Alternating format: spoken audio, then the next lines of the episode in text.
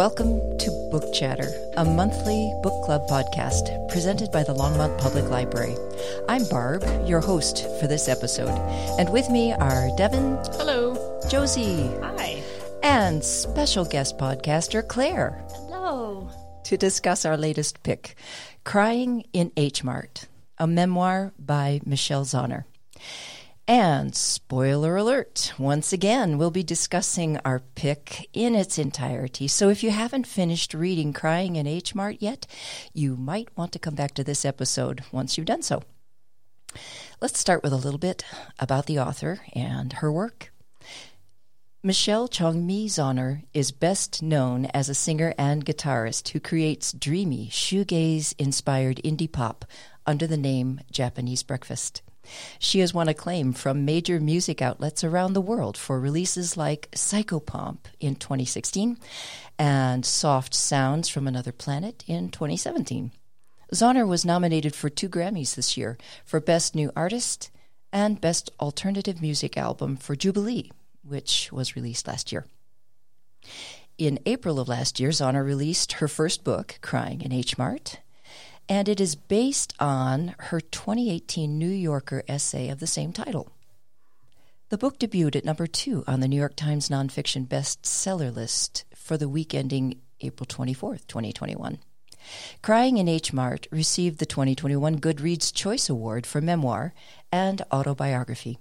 And in June of last year, Orion Pictures announced they would adapt Crying in H Mart into a feature film.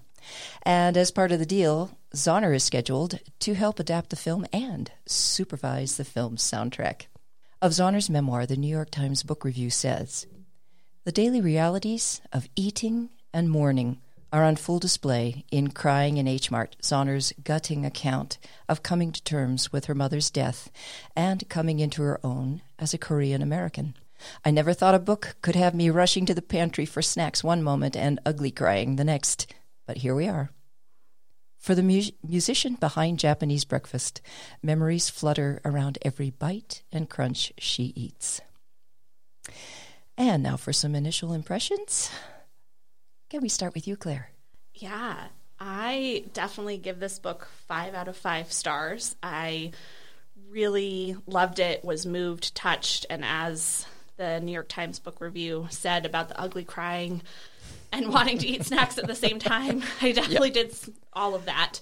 Um, I I wish that I could cook Korean food or knew someone that did because I would have really enjoyed that while reading the book. Mm-hmm. But um, yes, I absolutely adored it. Was really transported into her story. Mm. Great. And Devin, your thoughts? Yeah, I agree with you, Claire. Um, I think this is probably the first title since we've been doing this podcast that I'm going to give five out of five stars. Yes. Yes. Memoirs are one of my favorites. Um, this book I some of these books that we pick, it's like I feel like I'm actually reading it for work.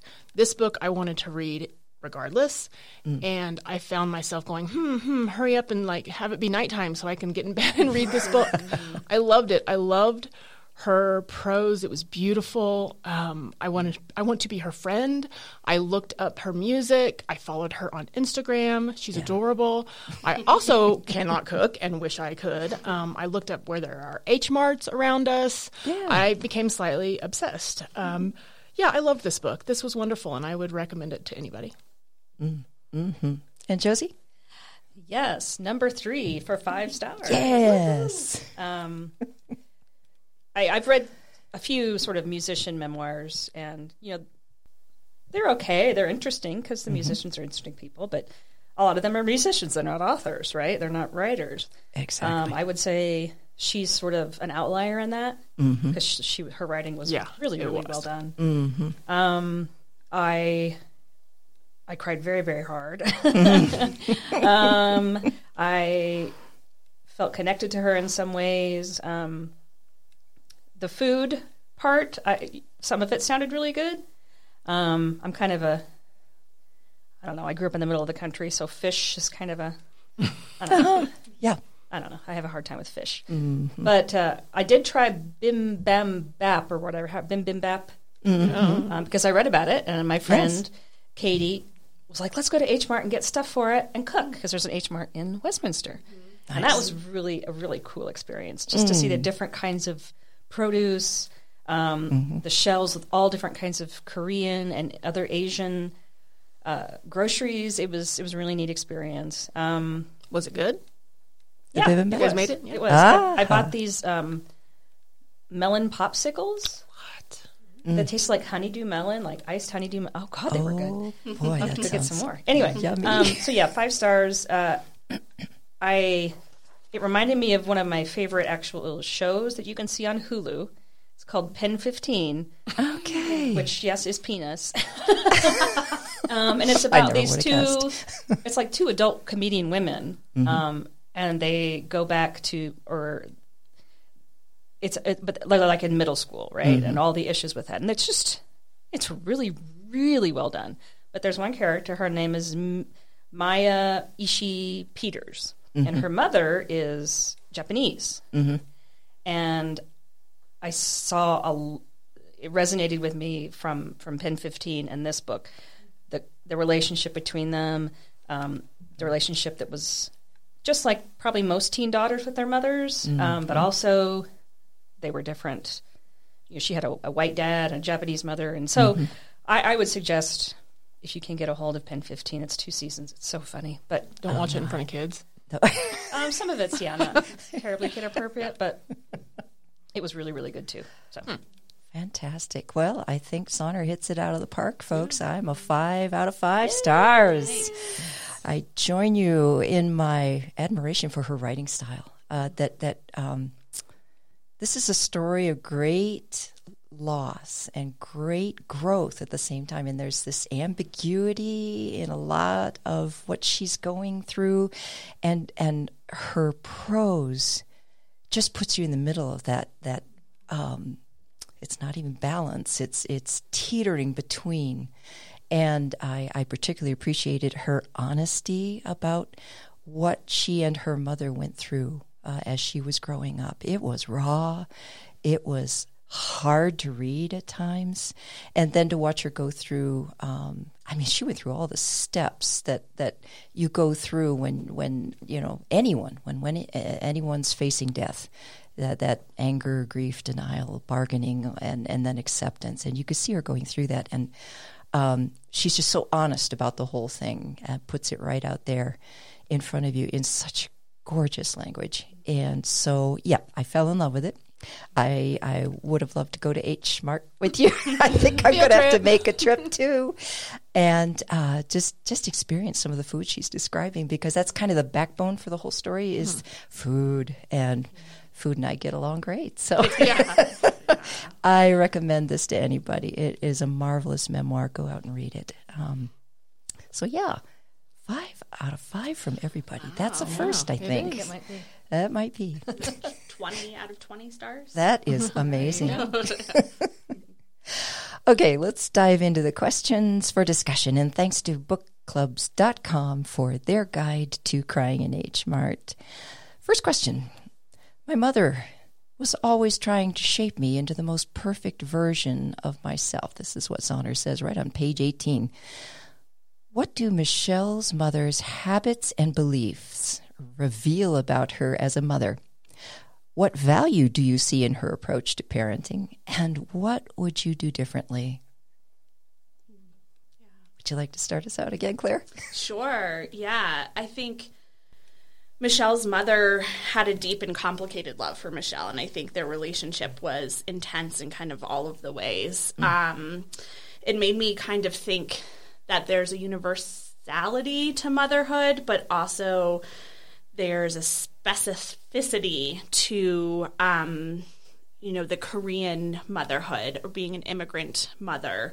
Um, that's very kind of culturally specific and just kind of you know her mother was a korean mother living in the united states and how that's a fairly unique position. Um, to be in and recognizing as a white woman myself from the United States, not really being able to fully, you know, inhabit or embody what she went through um, and fully understand. But I felt like there was this was really a window um, into aspects of Korean motherhood, which also isn't a monolith in and of no. itself as well. And I think her mother was really kind of in between as well, um, because I feel like she rejected a lot of maybe what was traditional Korean motherhood with um, not necessarily engaging with the church or religion in traditional ways. Um, But then also, um, I was particularly touched by and what I kind of thought as very symbolic of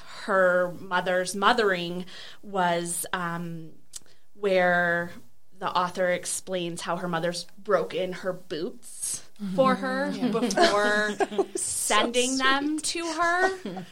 So it was literally like her mother wanted to take away her pain or prevent her from having pain and mm-hmm. wanted to sort of absorb her pain, which I, I see as very nurturing and selfless, but also complicated because she's almost kind of morphing her identity with her daughter and sort of the pressures that that put on Michelle as you know particularly as a teenager and sort of the angst and and real mental health struggles that I think she talks quite honestly about as a teenager uh, but really sort of just that that complicated nature and that how I also related to you know the westernized version of sort of white western women beauty standards um, and how that is that was ingrained in me as a child from my mother and I saw similarities to that in uh, Michelle's mother Sure. and her you know her expectations and maybe hopes for her daughter were greatly influenced by obviously her youth growing up in Korea. Oh, yeah. Um, and having um, being really ingrained with the beauty standards there of having a small face um, and all of that and really kind of uh, having that influence how she viewed her daughter and and how hard that is probably for both perspectives. Um, so yeah it was just i really related to a lot of their relationship uh, and also was really intrigued in sort of its uniqueness and how michelle's mother was really her connection to her korean identity. Oh yeah. and that she really kind of once her mother passes away is worried that she won't be korean anymore Oh, yeah. And that's yeah, she lost her anchor, so Mm-hmm. to speak. Yeah. Yeah. Uh, yeah, I agree with Claire. Um, there was a lot that I could relate to as well. The whole angsty teenager not wanting your mom to suffocate you, and it's like get away, and then coming back, you know, as an as an adult, um, as you know, a close relationship. My mom was pretty much the opposite of this. Um, She, you know, food wasn't a big deal in our house. You know, we had home cooked meals, but my mom wasn't a very good cook. My dad could make pancakes, and that's about it. Um, and I, I took that on as well. I don't know anything about food. Reading this stuff was just delicious sounding. Don't do not read this if you're hungry. Yes. Um, my mom put a lot of emphasis on cleaning. That was where she had the iron fist. It was literally her finger going across the you know countertop, and if it was dirty, you redid it. So I got a little bit of that, but just in a different um, different way. Um, Michelle's mother loved her with food. Loved her with food. Yeah. Um, Yeah. and it, uh, it that's a, that's a good thing, I guess. Um, you know, I know that here in the United States, sometimes that creates disorders and and things like that, where food is such an emphasis in a relationship. Um, there, there is value to that, though. Like you know, to the to the question here, um, you know, she, now she's a brilliant cook, and she can she can do all these things that um, a lot of people can't. Um, there were things that I would do differently. I don't think the mother um, had a super healthy relationship with her. There were some things that I read that really shocked me and was almost borderline abusive, in my opinion. I don't really like that real strict, authoritative parenting. Um, I think that does damage. But Michelle, you know, clearly came out, you know, okay. Um, You know, and I also thought it was odd that the mother didn't really seem to facilitate a relationship with her father. Father was kind of an afterthought, you know, like a Felt that way sometimes. yeah, like he just moved to Taiwan, and do they even talk anymore? And you know, they seemed to, they seemed that they were in love, the mother and the father, but apparently he was having affairs. the girl stumbled on on the mm-hmm. computer, and mm-hmm. I don't know. I wish that I would have learned more about the relationship with her father and what that was about, mm-hmm. but It was interesting the trip to Vietnam that they took. Yeah. right after. That's probably not a good Mother idea. passed. That oh, was I really think that was like- not a great decision. yeah, But but, it they kind got of- a lot out too. Well, yeah, yeah, Yeah. In that sense, it was good. Processed a little bit. Yeah, You're trying to rush maybe the morning, Y- Yeah. Yes. yeah, or cover mm-hmm. it Mhm. up. Run Kind of an away. American Distract thing. themselves. Yeah, Mhm, distract mhm. themselves. Yeah. Mm-hmm. Which I can I can understand. Mm-hmm. Yeah. I can understand. Yes, my my father died from cancer and a few years ago, and I processed it, processed it differently than her. I I didn't eat. You know, mm. I went the opposite. But I'm eating now, though. I, I, I don't have anything really in, interesting or insightful to add. Um, but I, I did. I think early on, I wrote "Love equals food, and food equals love." Oh, I wrote that down too. Um, Yeah. And my this is my experience with my mother-in-law um, and my husband's family. You know, when when they invite people over for dinner, people are like, "Oh, what should I bring?" And it's a very traditional thing for them to say, "You don't bring anything; you just bring yourself." Mm-hmm. Um, mm-hmm. And even I don't think they've ever had a potluck, and they don't really. Mm. Not that they don't like people when they bring things, but they're like, no, you know, because this was this is their cooking for people and making good food for people is their one of their principal ways of showing love and care mm. and hospitality. So mm-hmm. we have a sticker, a bumper sticker on our door in our kitchen. It says "Love people, cook them wonderful food" or something like that. Um, so yeah, she, she you know she wasn't a great mom. She had issues, um, but I I thought that part of her where she said, you know, you keep ten percent for yourself. Um, that was very interesting, yes. um, and there's part of me that can really identify with that. Mm-hmm. Um, whereas maybe maybe in traditional Korean society, oh, you give everything for your children. She hmm. certainly gave a lot. Hmm. Very interesting. She was like, yeah. keep this part. Or maybe she didn't feel like she was keeping it from her daughter. She was just keeping it from everybody. I don't know. It was that was just mm-hmm. That's an intriguing comment. that makes yeah. me think. You know, what does mm-hmm. that mean? Mm-hmm. Well, does that mean like keeping secrets, or does that mean like because she, the mother, you know, started drawing and painting later in life, um, and Michelle was like, did she all was she always an artist? Why did you know? Is that Yeah. the is that the ten percent she's keeping, or is it the secret? Like she said, oh. I had an abortion later because you were such a bad kid. I mean, or is I that the secret? secrets? I think it's just. I don't know. Your life is not entirely for your children, There you go. Mm-hmm. I Absolutely think it's not not. losing Yeah. your identity in your children, Okay. or or and they yes. don't have to be involved in every single thing you do. Every single thing you do does not have to be about them. Mm-hmm. That's kind of how I How you, yeah, saw it. yeah. I don't really mm-hmm. know how I would define that. And I think that mm-hmm. that's that's kind of a radical thing to say. Yeah. I think it's a form of radical self care. There you go. It's Um, healthy. that it- Yes, you're a mother, but you're still a You're a human being. You're still an artist. You're still a cook. You're, Yeah. yeah, yeah. It's not all Your about identity kids. has not been subsumed by these these people. Mm-hmm. And that really, You know, yeah, and that challenges, I'm sure, like all forms of you know motherhood in a way, or the pressures that are put on mothers across cultures. So Right. she really, she challenged that in a mm-hmm. lot of ways. Yeah. too. yeah, probably even marriage. I think hmm yeah. you know, marriage you're supposed to give it all to each other, and And having only one child was unusual too. I mean, most yeah. people don't have just one child, and I'm curious to know what the real reason was. Why we didn't. I mean, none of it's on my business, but But it is intriguing. yeah. How does Michelle's relationship with her mother evolve over the course of the memoir? Compare their relationship with other parent child relationships in the memoir and with your own experience. Oh, I think it was fairly normal. I mean, you know, you have the angsty, the mother and daughter relationship. That was universal. It's Yeah. quite different Yeah. from, for sure. in my experience, the this mother and son relationship. Um, I have one son, so I can't really speak to that.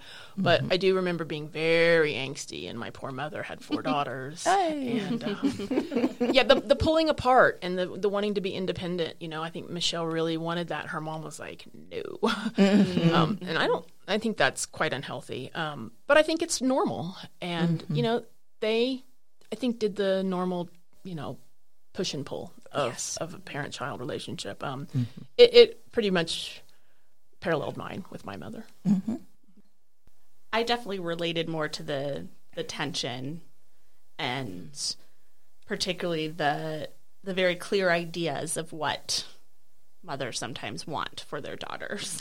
Um, I think my mom had maybe a pretty clear idea of what she thought was best for me, kind of like how how As most Michelle's moms mother did, um, and I really disagreed with that that way. So I'm not a mother myself, so I can only kind of uh, imagine the toughness of it. Mm. but, Well, I'm a mother of teens right now. oh yeah, Oh, so you can relate. Sorry about that. You can relate. Yes. Um, it's hard. It's hard when you feel them not needing you Yeah. and not really Pulling wanting away. to be around you. It's Heartbreaking, and you're like maybe. you're like scrambling and, and, and grabbing at them kind of in a way and then mm. you're like oh i can't do that that's pathetic but mm. It's not pathetic. It's it feels pathetic sometimes it feels just like please pay attention to me you know yeah. It's not pathetic. It's. I think it's totally normal. oh god it's hard I'm the weird one that was like, "Oh, you're independent. Yay, go have fun. Here's fifty bucks."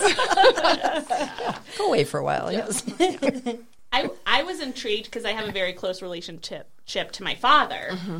and so I'm always kind of intrigued by stories where the mother and daughter are more close and the father's more in the background. Mm-hmm. Yeah, kind of like how we were talking about way. the father before, but kind of comparing her relationship, Michelle's relationship to her father versus her mother.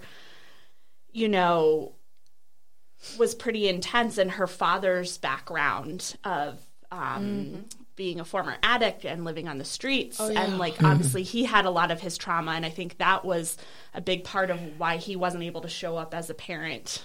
Do you feel like the relationship between Michelle and her mother impeded the Michelle having a relationship mm. with her father? Was Michelle's mother like possessive almost, like I very enabling? Um, yeah. um, this is my daughter. Mm-hmm. Get kind of get away. And, mm-hmm. but she, but Michelle said that the father was a good provider and he did like that mm-hmm. stuff. But yeah, I didn't. i think they like their connection the mother daughter connection was so intense there So wasn't like intense. room There's for for another yeah. intense because you know But if he wanted to, he could have. I Yeah. guess. Maybe so. Mm-hmm. So I don't really mm-hmm. blame anybody for that. Mm-hmm. Yeah, those those summer trips to Korea, I think, cemented Oh, absolutely. the intensity of that relationship and the connection with food. Because I think we're going to mention that later, but um, food was one way that that uh, Michelle could connect to the family that she was spending time with, but had a hard time interacting with because she didn't speak Korean fluently, and and so there was uh, there was just that other bond being uh, cemented Which there. surprised me that the mother didn't more forcefully have her learn Korean, you know, more thoroughly. I got the feeling Michelle was fighting that. oh, I'm sure. she Yeah. I, I think that was yeah. one of the She battles tried. during That during school, right? her teenage days. Yeah, she yeah. she got a chance, but she didn't really, regretted it later right I- Deep yeah, those things. We didn't yes, well, Sure, there's yeah, I had the chance there. to You learn German from my mm-hmm. grandmother, and I pushed back. And Oh, darn, I wish. do. Same thing here. I could have learned Czech when I was a kid Oh, and talked to my grandparents in mm-hmm. their their first language, but I never did. Yeah, I am kicking myself now for that. Mm-hmm. Uh, I was really touched by her relationship with her aunts Yeah. in Korea, mm. um, particularly kind of her bachelor aunt. Yes. Um, Who passes away from cancer too, right Oh, before her mother. And there's scenes of, of, I think Michelle was in Korea by herself without her mother, which was kind of rare when her mother was alive, and was trying to maybe learn Korean or was in k- Studying. She was helping her with her homework, Seoul, and they were yeah. drinking Yes. beer all and the they were like eating like, fried chicken and drinking beer, and those like, scenes yeah, were just so fun. they were. Oh, and and then her connection with her other aunt Nami, Mm-hmm. and how that kind of you know they became stand-ins for the people they'd lost. Yes. and yeah, I just found it really touching that relationship. Yeah. I don't come from a big family.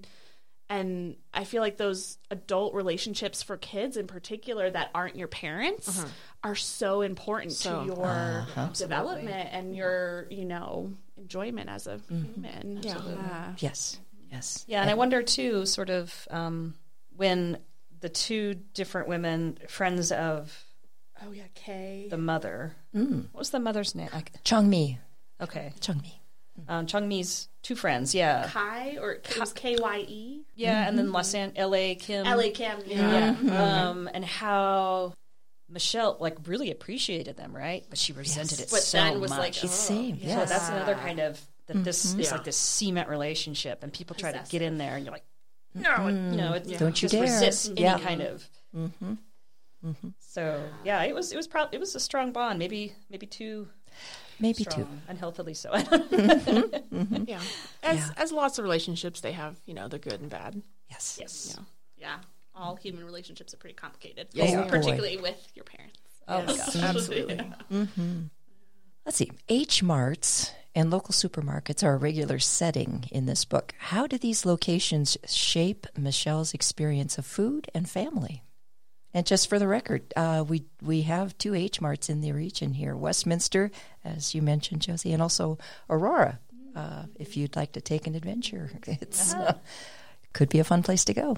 There's some great on um, Federal in Denver, in West Denver. There's some great uh, smaller Asian markets. Mm. Um, there's a large Vietnamese population Mm-hmm. in the Federal Heights kind of neighborhood, Uh-huh. and I've been to a lot of those smaller markets, and those are really fun. More mom to and pop. explore. Yeah, Yeah. Mm-hmm. exactly. Those are really fun to explore too. But Do we know if the H Marts in Westminster have the the restaurant? It has two. Oh, you know, you Yeah, know. it has two small. It doesn't have like the the floors, Cafeteria. uh, um, and like the, the mm-hmm. food court area. Yeah, that would be different. Yeah, because I was like, let's eat dinner here. Let's Yeah. eat. Yes. Like I'm going there after work. I know. Mm-hmm. um, but I feel like H Mart wasn't a huge. I mean, it was in the beginning, mm-hmm. And then it kind of went away. but I don't recall them like her talking about them going to H Mart all the. I guess I don't. Mm. Yeah, they went to a lot of restaurants, like the Yeah. local Korean food place in Eugene, Yeah. and all of that. And yeah, I kind of saw the restaurants and eating and the few kind of grocery store moments as sort of, kind of almost like I'm comparing them to sort of books and movies, like windows into other worlds. Yeah. Uh-huh. Uh, and I think that was like their obviously their window into Korea and their roots. And I always like when I travel to go to small markets Oh, or even big markets Yeah. and literally even if I'm not buying anything, just like kind of people watch. Yeah. Mm-hmm. Mm-hmm. And it is through, really yeah. like kind of like reading a book in a way. It's like, mm-hmm. oh, I'm going to observe this grocery store. What a great um, comparison. Um, yeah, Yes, I yes. really, yeah, that was. A, s- I haven't traveled for a while because of COVID, but that was just something I love to do to is try to be in the You're like, right. everyday life of people that live there. And I feel like that's sort of what Michelle did at the very beginning when going to H Mart was she wanted to f- you know feel like she was a part of. Yeah, to reconnect Really, with that yeah. side of her identity. Mm-hmm. And all the yeah. people she saw there that you mm-hmm. know would, Yeah, would go there for was like as a cool. touchstone, mm-hmm. right? Yeah. Mm-hmm. Yeah.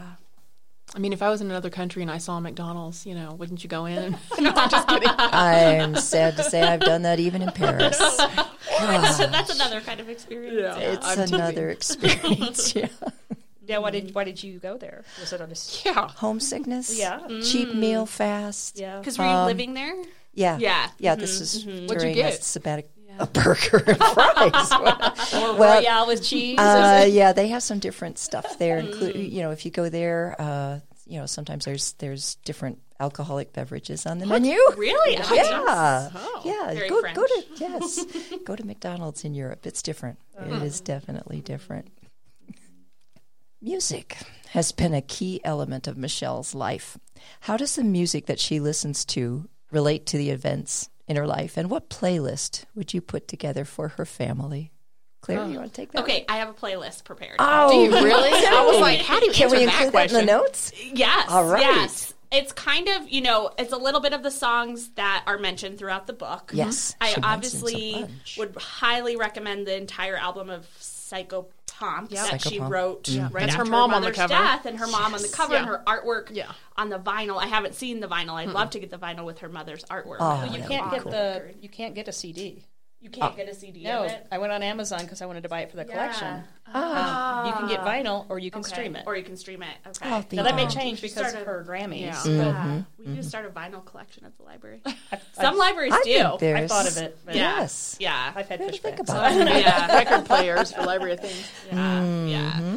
But my playlist includes Celine Dion, My mm. heart will go on. Yes. Aw. Oh, that and I so I loved the um her, the moment in the car where her mom it's after a, tr- a chemo treatment and they have um they duet to Barbra Streisand and Celine Dion to tell him. Yeah. like I love that. I feel like like food music was also a connector and she, definitely. Michelle was kind of surprised that her mom, like, she found out kind of near the end, like, oh, this was my mom's favorite band, and like the full circleness Mm. of her once her music career really took off is ending her tour in Seoul and connecting to like her mother's youth and the My mom of was her a youth. person and had Yes. her own likes, and Yes. that's always Yeah. What a a revelation. revelation when, as a teen or a teenager, it's Uh-huh. like, oh, my parents aren't there; just feed me and clothe me. Yeah. yeah.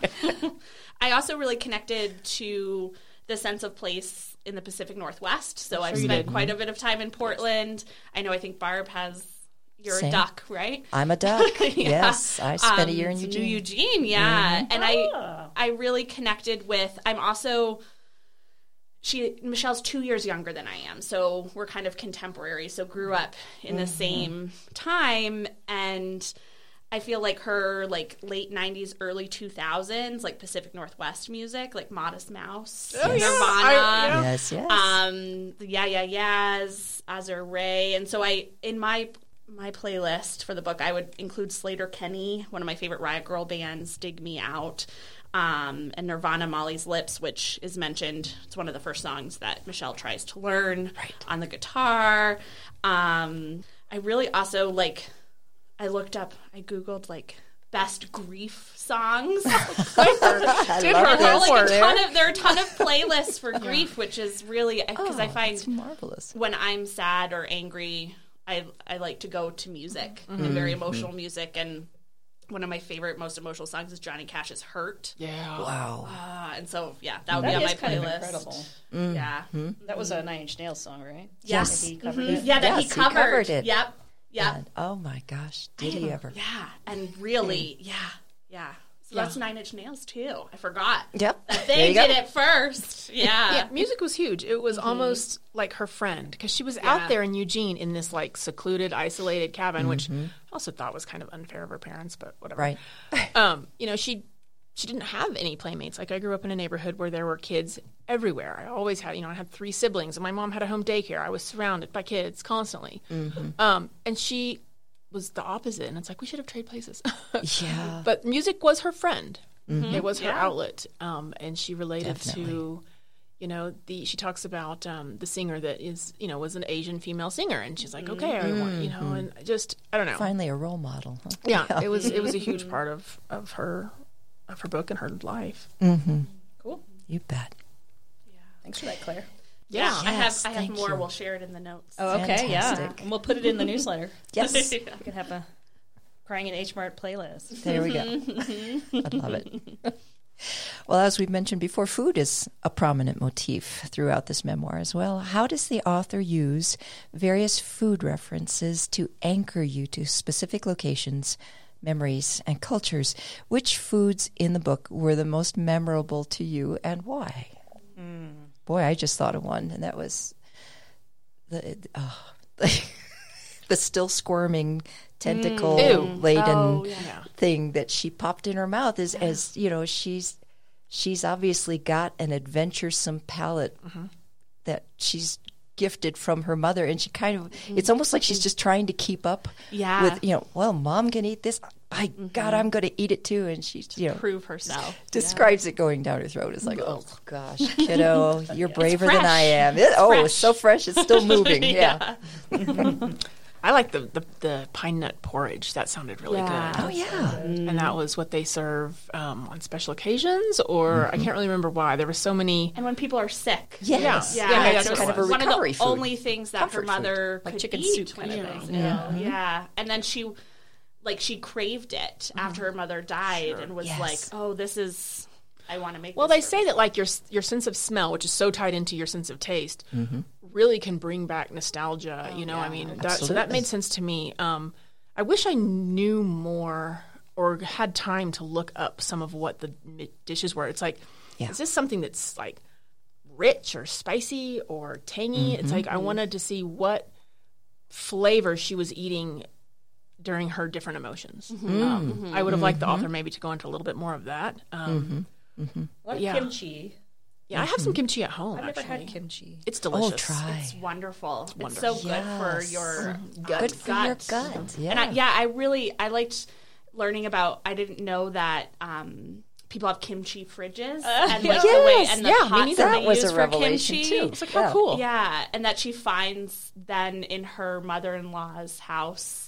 Yeah. The her mother's old kimchi fridge, which is really and sweet. then that was stuffed with photos. photos. Yeah, oh, I that was Oh, meta- yeah. very like mm-hmm. metaphorical. Yes, for that, that made me cry. that Yeah, made me cry yeah. too, folks. Yeah. And the the videos, I can't remember the person's name, but the YouTube videos she watched of the Korean Yeah. woman cooking food, I- I, I- found that yes. so touching. Munchie, munchie. That's Yeah. Munchie, yes. look. And And was- can that I- was really her connector. Can I put in a plug? We've got a couple Oh, you do? Maangchi cookbooks Ooh. at the library. So if you'd like to read Maangchi's big book of Korean cooking or her real Korean cooking cookbook, she's fantastic. And and the YouTube videos are just charming. She's just a delight to watch. And I could see why Michelle kind of fell in love with this person. Yeah. Made the connection there. Oh, I'm gonna put that. How on neat that that's out there. Yes. Yes.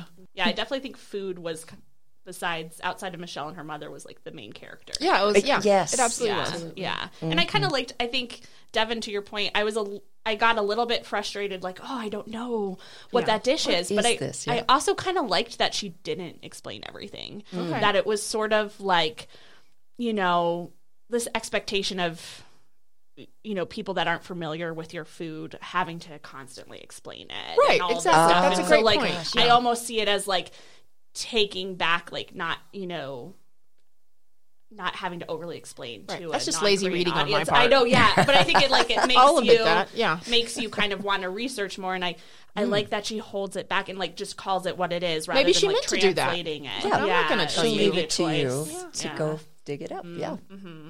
But yeah, I wanted to Google all of the Me too.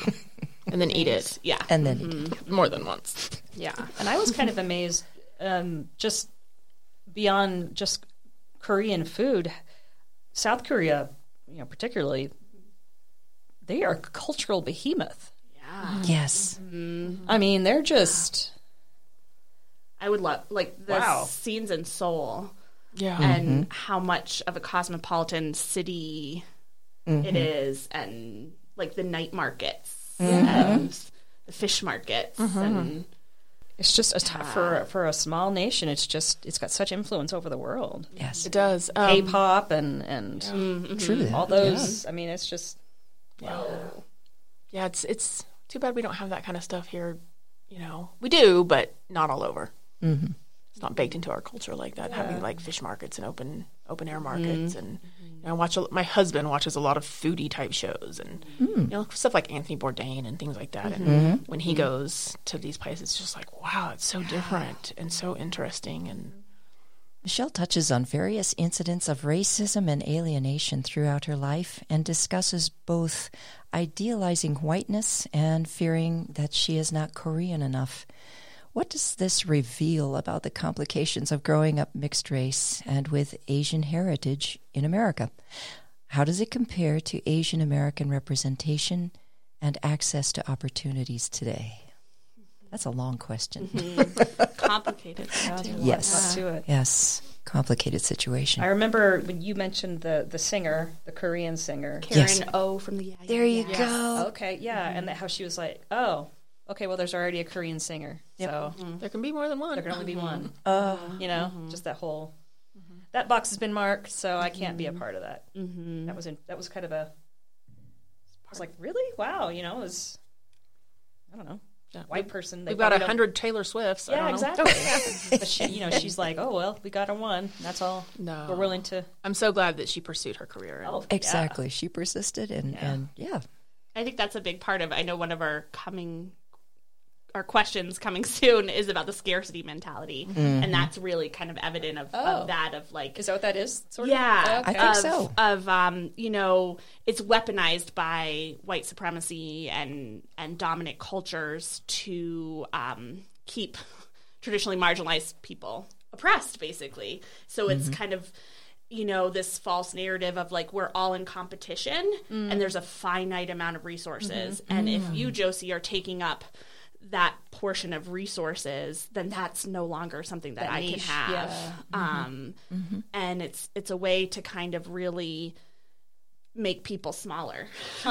and um, yeah, there there are a few quotes I have about that because I think the scarcity mentality is very like complicated, um, and who is using it and for what what purpose. But I think kind of Michelle's being mixed race, I feel like she felt like she was never white enough and never Korean yeah. enough. Yeah. So Yeah, depended on straddling the line. where she was, who was judging her, basically. Absolutely. Um, and that honestly, I don't think that's changed a ton today. Again, you know, I'm a white woman, but there's a rise in anti-Asian hate and violence, Yeah. and if anything, it's kind of you know gotten worse in a lot of ways. It's not been a mm-hmm. linear process of racial justice, and I mm-hmm. think, yeah, it is really disheartening. It's hard to speak about when you, like, I am a white woman as well. Mm-hmm. Um, It's hard to speak about because I mean, I feel like it's not my place mm. to to talk about how that experience could affect somebody or how that person felt. Um, I can understand, you know, being a teenager and whatever state you're in or whatever, it's it feels wrong. You know, I mean, you're just Right. I hate this. I want to grow up, and then you grow up and you realize, oh, realize I didn't have it that bad. there would would you mind if I share? No, go ahead. I, Oh, I go ahead. found um, a couple quotes that I found quite like illuminating of her feelings about being half Korean and half white. Um, let's see, it looks like the first one's on page one hundred and seven. Get out your books. yes. Follow Trying to not be a as we read. teacher. but I do work with teens. I also think this would be a great YA book. Absolutely for, for yes. teens. This is a crossover. Yeah, for That's- sure. that's really- Excellent one. That's a really good point. Yeah. Yeah. Um, so this is kind of when she feel when Michelle feels left out by L.A. Kim and Kai. Um, and it says she says, "What a cruel twist of fate!" I thought, my face reddening as I fought back the tears. I had spent my adolescence trying to blend in with my peers in suburban America, and had come of age feeling like my belonging was something to prove, something that was always in the hands of other people to be given and never my own to take, to decide which side I was on, whom I was allowed to align with. I could never be of both worlds, only half in and half out, waiting to be ejected at will by someone with greater claim than me, someone full, someone whole. For a long time, I had tried to belong in America, wanted and wished for it more than anything. But in that moment, all I wanted was to be accepted as a Korean by two people who refused to claim me. You are not one of us, Kai seemed to say, and you really will really never understand what it is she needs in reference to her mother, no matter how perfect you try to be. Gosh, yes. Wow, that nails it. Yeah, just really, yeah. There, there's also a part in the book where sh after her mother has passed away and she's at a Korean bathhouse and spa and she's getting rubbed down. That also sounds delightful. yes, it does, There's yes. a there. I don't know if they're they've continued to be in business because of COVID, but there's a Mm. Korean bathhouse in Denver. I believe Field on trip. these Colfax. Yes, Another yes. one. I love all of that. I am not. I'm. I'm not modest, but I don't want to get naked in public like that. Yeah, Would you guys be comfortable doing that? I probably You would would? because I grew up that way. yeah, no. Oh, It no. was, you know, I spent some time in Europe Yeah. as a That will change your perspective. England. I mean, I mean, England, but when I the- England was yeah more modest and conservative than the U.S. But like even just in, um, I remember because we when I was a child, I lived in England and we traveled around a lot in Europe because it was a lot cheaper because you were there. Um, and I think it was actually in Germany. We went to a. My mom took me to a bathhouse, and it was definitely when I was a teen. Like I was like, oh, I can't get naked around these people. But it was even like it was um all like non-gendered. Like Okay. everyone was naked in front of everyone, and it was a bathhouse, and it was just normal. Mm-hmm. Um, so I think a lot of that is so like Puritan, like American, U.S. Yeah, I don't like, know where I get that from because my parents are not like that. Yeah, I just but I mean, it's also your my ins- comfort level, insecurities, too. you know. I just yeah, feel like Mm-hmm. yeah. fatty and stretch marks. Well, I think it's it's just yeah, it's, It's, freeing though because a cultural has thing those. as far as Sure. yeah. that you have to look perfect. Mm-hmm. Yeah, I You're would going to sh- show your naked self, man. It's got to be like I would definitely be shaving and waxing and sitting up and right? every day. Yeah, I That's would. just not. Mm-hmm. No. Yeah. Anybody at I any know. shape. I mean, I agree get with you. Or Like intellectually, yeah, but in I just, practice it's I, harder. I am insecure about that. I mean, Yeah. I'll admit So it. am I, sure. Yeah, I wouldn't want to do it. We uh, took our kids to uh, swim when we were on sabbatical in uh, France. This is back in 2004, I believe, and uh, European beaches are Yeah. way different, and you know what you look like in your speedo is nobody's business. You just, you know, like you said, it, it's it's your comfort level. It's it's the society's um, standards, I guess, and we, we saw a lot of naked bodies that, by American standards, you probably wouldn't want to see naked, but would never don't grace a magazine. It's not, yeah, exactly. Wouldn't grace a magazine, but the person's obviously very comfortable with it, and so was everybody else. But I think it is changing. I'm jealous Yeah. of that. I I'm think it jealous of that. I see Yeah. plenty of ads, like under, underwear ads, diversity. Yeah. where there are larger women. Well, in mm-hmm. Fort Collins, didn't they changing, say that you can now be topless, whether you're a man or a woman? Mm. Free the nipple. Yeah, mm-hmm. I saw. It. Go for it. So I live in Boulder, mm-hmm. near North Boulder Park. Take that out if that's too. People are going to come try to find my house. but um, I was there yesterday in the park, and there was a woman topless. I mean, go And I for was it. like, oh, that's cool. Like, because I think it used to be illegal. Like, you It would did. get ticketed. yeah. I saw a topless lady at the. Boulder Market. Mm-hmm. Oh, at the farmers market. I admire people Yeah. that can do that. I have no problem with yeah, other people. Yeah, I would just it's be like, your. I'd compare myself to, mm-hmm. you know, mm-hmm. supermodels. Right. Yeah. no way that's gonna which is unhealthy. Yeah, it is. I'll admit it. I mean, I'm yeah. You should read. There's a picture book called the. I believe it's the Bathhouse. I should read It's- a picture book. Yes, there's so much you can you gain from picture picture book? books. there are words too. Oh, okay. Oh my gosh, I could totally tell you're just an adult librarian. um, picture book has pictures, and words. Some are wordless. so they can all be picture books then, Yeah. except that they don't have. if they have pictures. pictures. Delete all this. Delete oh all my this. goodness. I'm just teasing. Um, but it's called the bathhouse. We can put it in the notes. Oh, please do. Um, But it's like a great body positivity book about um, uh, little girl going to a bathhouse, I believe in Japan, Mm-hmm. um, with her mother and commenting on all the old lady bodies. Oh, you know, the little body. Like, yeah.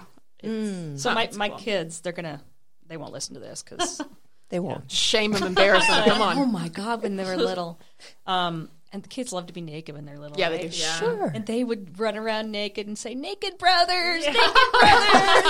That's before uh, bath time, and oh my god! And I tell them, and now it's like they go into the bathroom and lock the door. Oh yeah, Yes, it's, like a I'm whole not different scene. come in. I mean, they're yes. just mom. yeah, yeah. Yeah. That's mm-hmm. normal too. Oh boy. Mm-hmm. Yep. Um, Sure I is. loved the scene where like they were scrubbing her down and like Yeah. all this gray dead skin cells. I'm like, that sounds so mm-hmm. nice. I want to be scrubbed. What you say? Scrubbed to pink like a newborn mouse. Yeah. I love that. Crying in H Mart deals with caregiving for someone with a terminal illness and its aftermath. What do you think of the depiction of guilt and grief in this story? It's mm-hmm. huge. Mm-hmm. It's so huge. Yeah. It, it, she seemed to go so fast. Like my experience with, ca- I don't, I've never cared for anybody that had a terminal illness. My dad had mm-hmm. cancer. He went through radi- radiation.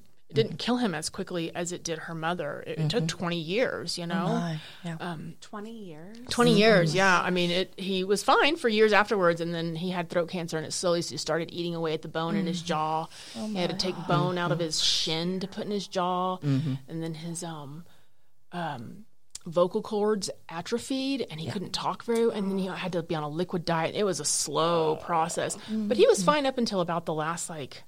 I don't know, maybe few weeks, few months at the most. I mean, I hadn't, I'd been in Colorado for a decade by then. Um, and and then once he went into the hospital, he just phew, downhill fast. He was gone really quickly. But um, she did she did guilt and grief wonderfully. Oh, I mean, it's I sobbed and. I she, she just described exactly how I felt, um, except for all the wanting to eat because I was opposite. But I, I can imagine watching him. I've been there with my dad the whole time, you know, and caring for him, and he just. I don't know, looked skeletal by the time I actually saw him and, and came back. You know, I'm from Oklahoma and, and flew back, and he was gone the next day. I, Like went there, spent the night with them, and that sounds he was so dead the next day. familiar, And yeah. the last word he said to me was "wonderful." I was rubbing his feet, and I was like, "Does that hurt?" And he said, "No, it feels wonderful." That's the last word my dad ever said. Yeah, to me. Sweet. Yeah.